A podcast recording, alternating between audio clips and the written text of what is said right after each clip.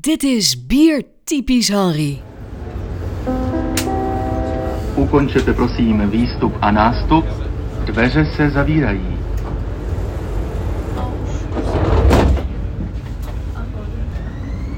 Příští stanice Muzeum. Přestup na linku A. Mijn naam is Henry Reuglin.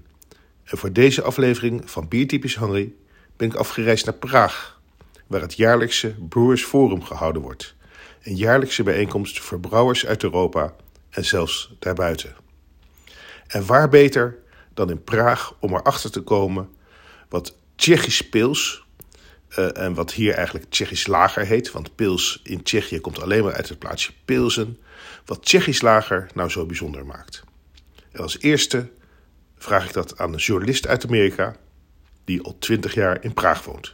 I'm standing here with Evan Rail, beer writer, beer journalist, Beer drinker. a beer drinker, American but based in Prague. Yeah.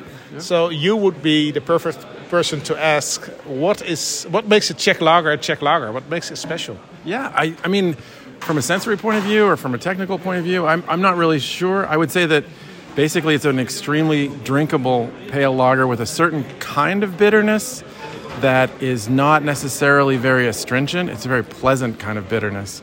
And that's due due to the process and the ingredients. And the process is always going to be decoction mashing. It's not possible to, to create that taste without decoction mashing. You need extremely soft water and those noble hops that express so beautifully with decoction mashing. And can you make a Czech lager outside of the Czech Republic? Of course, not because of the name, but the type of beer. You can make a Czech style lager that tastes perfectly like a Czech, an actual Czech lager outside of the Czech Republic. I've tasted a few. Uh, the best one I've tasted so far was from Godspeed in uh, Toronto, Canada. But uh, Notch Brewing in Salem, Massachusetts makes one. A bunch of other people are doing it. They use the correct process, they use similar ingredients, and the results can be the same with a skilled and knowledgeable brewmaster. Okay, thank you very much. Thanks for having me on. Kijk, dat is een helder begin voor deze aflevering. In Praag kom ik ook Willem van Waasbergen tegen, van Heineken. En ik ben eigenlijk wel benieuwd hoe hij, als Nederlandse brouwer, maar met wereldwijde ervaring, aankijkt tegen het Tsjechische lager. Ik sta hier met eh, Willem van Waasbergen, de Global Brewmaster van, eh, van Heineken. Global Master Brewer. Oh, sorry. Global, bijna goed. Global, Global Master Brewer. Ik had een vraag voor jou. Wat, wat, is voor jou Czech lager? Is dat iets aparts van, van andere lagers? Ehm, nou, in principe niet. Het is een hele mooie lager, een Czech lager. Ehm, ze wilden er een geografische eh, denominatie aan hangen.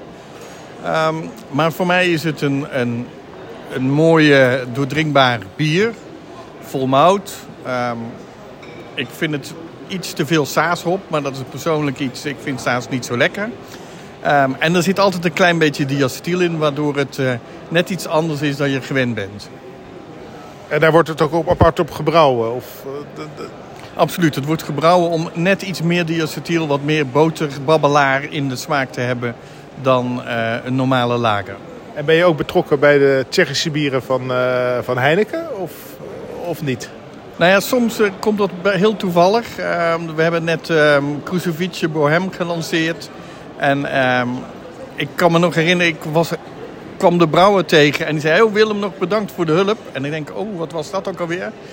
Maar dat was eh, op een gegeven moment eh, op vakantie dat ik even een appje kreeg van waar ze mee zaten. En toen heb ik wat uit de heup geschoten en blijkbaar heeft dat geholpen. Dus, maar het grappige is, het, maar dat dat is een ander verhaal eigenlijk. Maar Heineken lager, die wordt gebrouwen met mout met een Tsjechische specificatie. En daarom zijn er heel veel dingen die voor Heineken gelden, gelden ook voor Tsjechische bieren. Oké, dankjewel. Graag gedaan. Oeh, dat is een spannende. Heineken gebrouwen met mout volgens de Tsjechische specificatie. Misschien had ik nog even moeten doorvragen, maar ja, dat ben ik vergeten. Gelukkig heb ik wel iemand anders gevonden. Een echte Tsjechische brouwer. De brouwer van Budweiss Budvar. Een brouwerij waarvan de Tsjechische overheid heeft besloten dat die zo belangrijk is dat hij in staatshanden moet blijven. Zodat Budweiser Tsjechië altijd Tsjechisch is.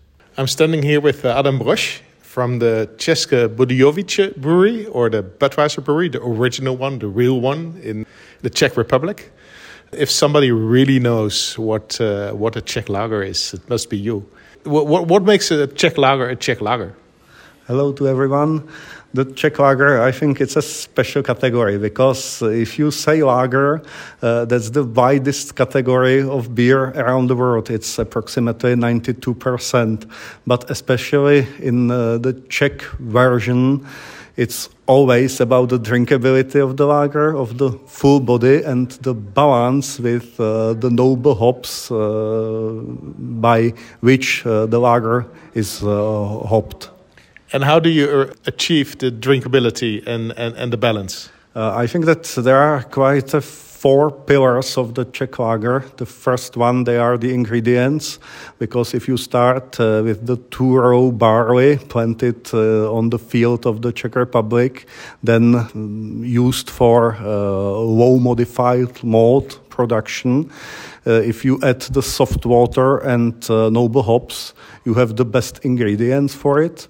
Then, if you use the decoction mashing in brewhouse, you can be sure uh, that the body will be full and you don't uh, need any adjuncts or caramelized malts to uh, reach the color. Uh, after that, if you don't exceed 11 or 14 degrees centigrade during the main fermentation. Uh, you formate the basic taste profile without uh, any series of tastes.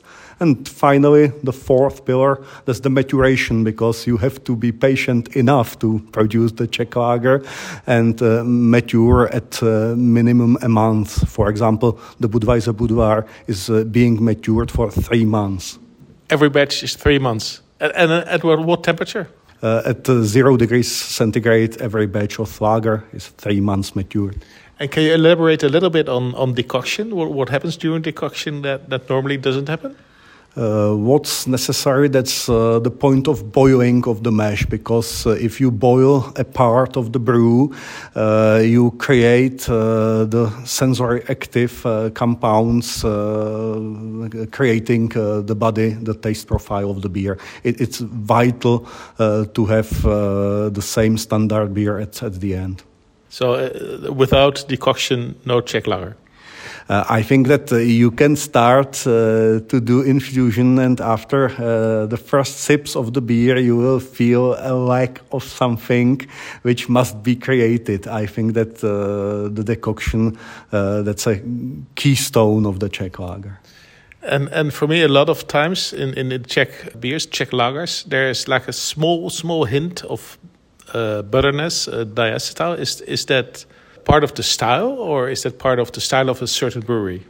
Uh, I have uh, read uh, many characteristics of beer categories around the world, and uh, many times it was written there that uh, scent of diacetyl or a small amount of diacetyl uh, is possible to have in the Czech Czech lagers. my opinion is the opposite. I, I really hate to feel diacetyl in in the lager type beers because it's very disturbing taste and if you uh, have uh, time enough to mature the beer, you can be sure that there will be no diacetyl in it. So my way is without diacetyl. Thank you very much. You are welcome.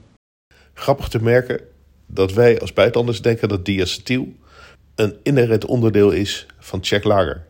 Terwijl een Tsjechische brouwmeester het juist haat. En ondertussen ook een klein tipje van de sluier oplicht over wat Tsjechische mout nou zo bijzonder maakt. Eén ding is zeker: Tsjechisch lager wordt ongelooflijk veel gedronken. De Tsjechen zijn wereldkampioen qua bierconsumptie. En dat is niet toevallig. Ik ga ook snel aan het bier. Gaat het nog een beetje, meneer Reuglin?